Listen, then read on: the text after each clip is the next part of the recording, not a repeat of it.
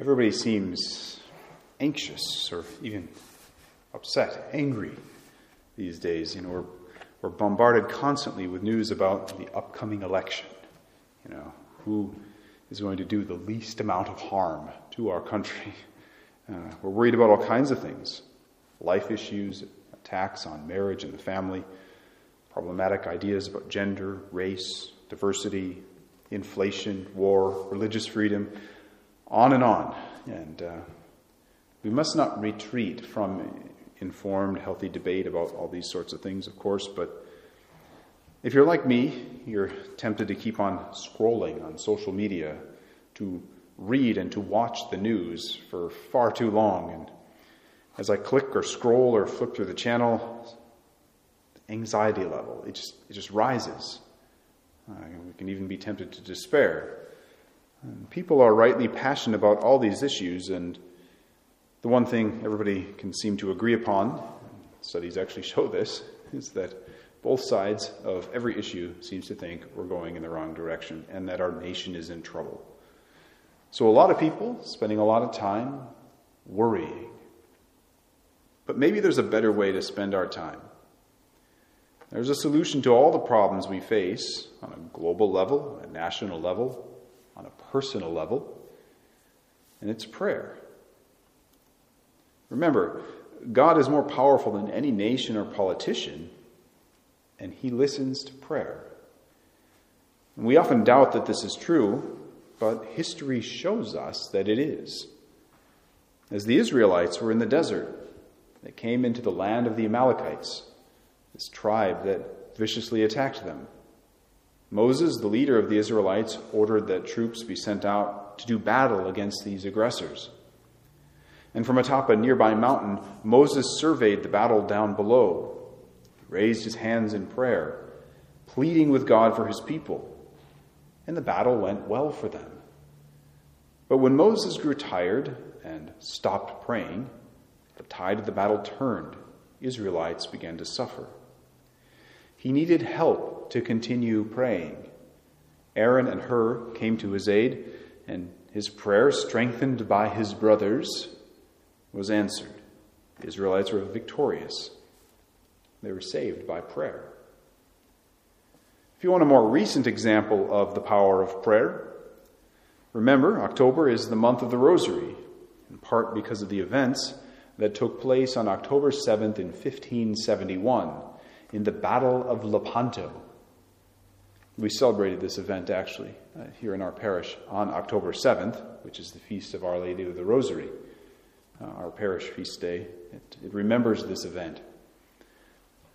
Muslim armies back then, in 1571, on October 7th, and their navies were advancing on Europe to conquer it, specifically for the Muslim faith. And Pope St. Pius V feared that Europe would fall. And it, it all came to a head on that day in October when the Christian fleet, which was vastly outnumbered by the Muslim fleet, engaged in a naval battle the Pope ordered all Christians to pray the rosary continuously on the day of battle. And just as the Christian fleet was about to be surrounded and annihilated, the wind turned against the Muslim fleet at just the right moment, giving them an advantage. It's very unlikely, but the Christians destroyed more than 90% of the enemy ships.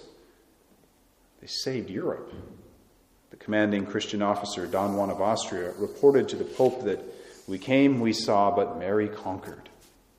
So Europe, we might say, remained Christian and free, at least until our time, because Christians turned to prayer and asked for Mary's help. Or an even more recent example. In 1955, Russians held a large portion of Austria under communist control. Russia was making plans to seize the rest of the country, and Father Petrus Pavlicek prayed and started a national prayer campaign to save their country from communism. Miraculously, the communists just gave up, gave up control of Austria. They left without firing a single shot. It's said that prayer saved Austria.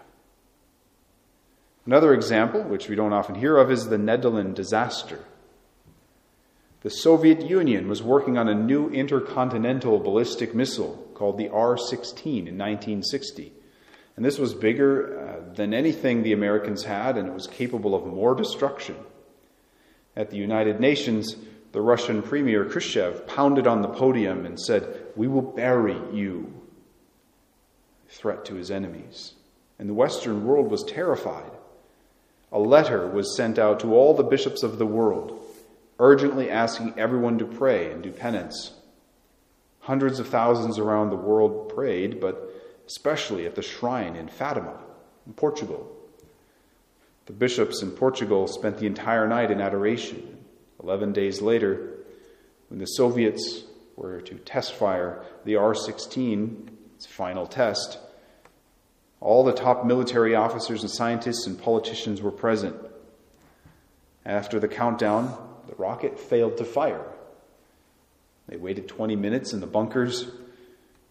The all clear was finally given, and everyone approached this rocket to troubleshoot the problem, and it exploded killing many of the Russians who worked on the R 16 project. This project was then scrapped. I mean, all the scientists and engineers were gone, was abandoned. A threat was eliminated. Or a couple of years after that, uh, in 1962, the Cuban Missile Crisis, yet another example. The Cuban and Soviet governments were building nuclear missiles and bases in Cuba, just off the shores of the United States. And these missiles could have destroyed the U.S. cities in no time. Uh, tensions escalated between the U.S., Cuba, and the Soviets, and this literally could have been the end of the world if nuclear war had broken out, and it very nearly did. But our bishops again called for prayer. The people responded, and an agreement was reached, and the missiles were removed.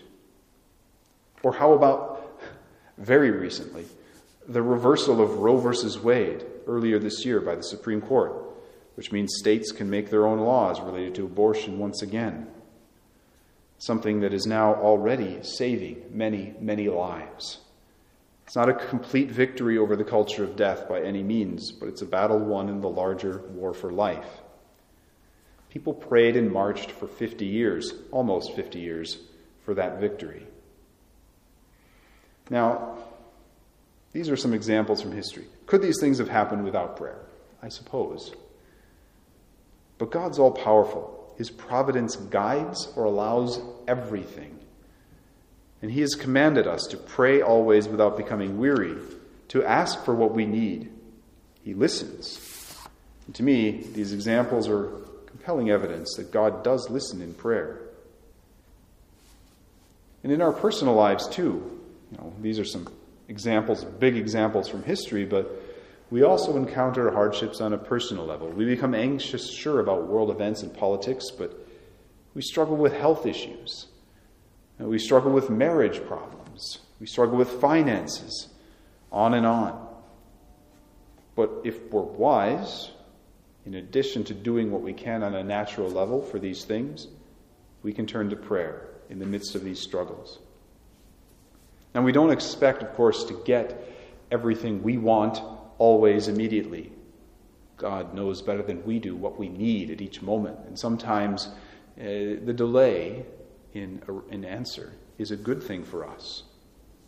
But still, we ought to pray, and always. But how do we do that? How do we pray always? Well, it's possible, but like Moses, we need help. Can't do it alone. We need each other. You need the person sitting next to you in your pew.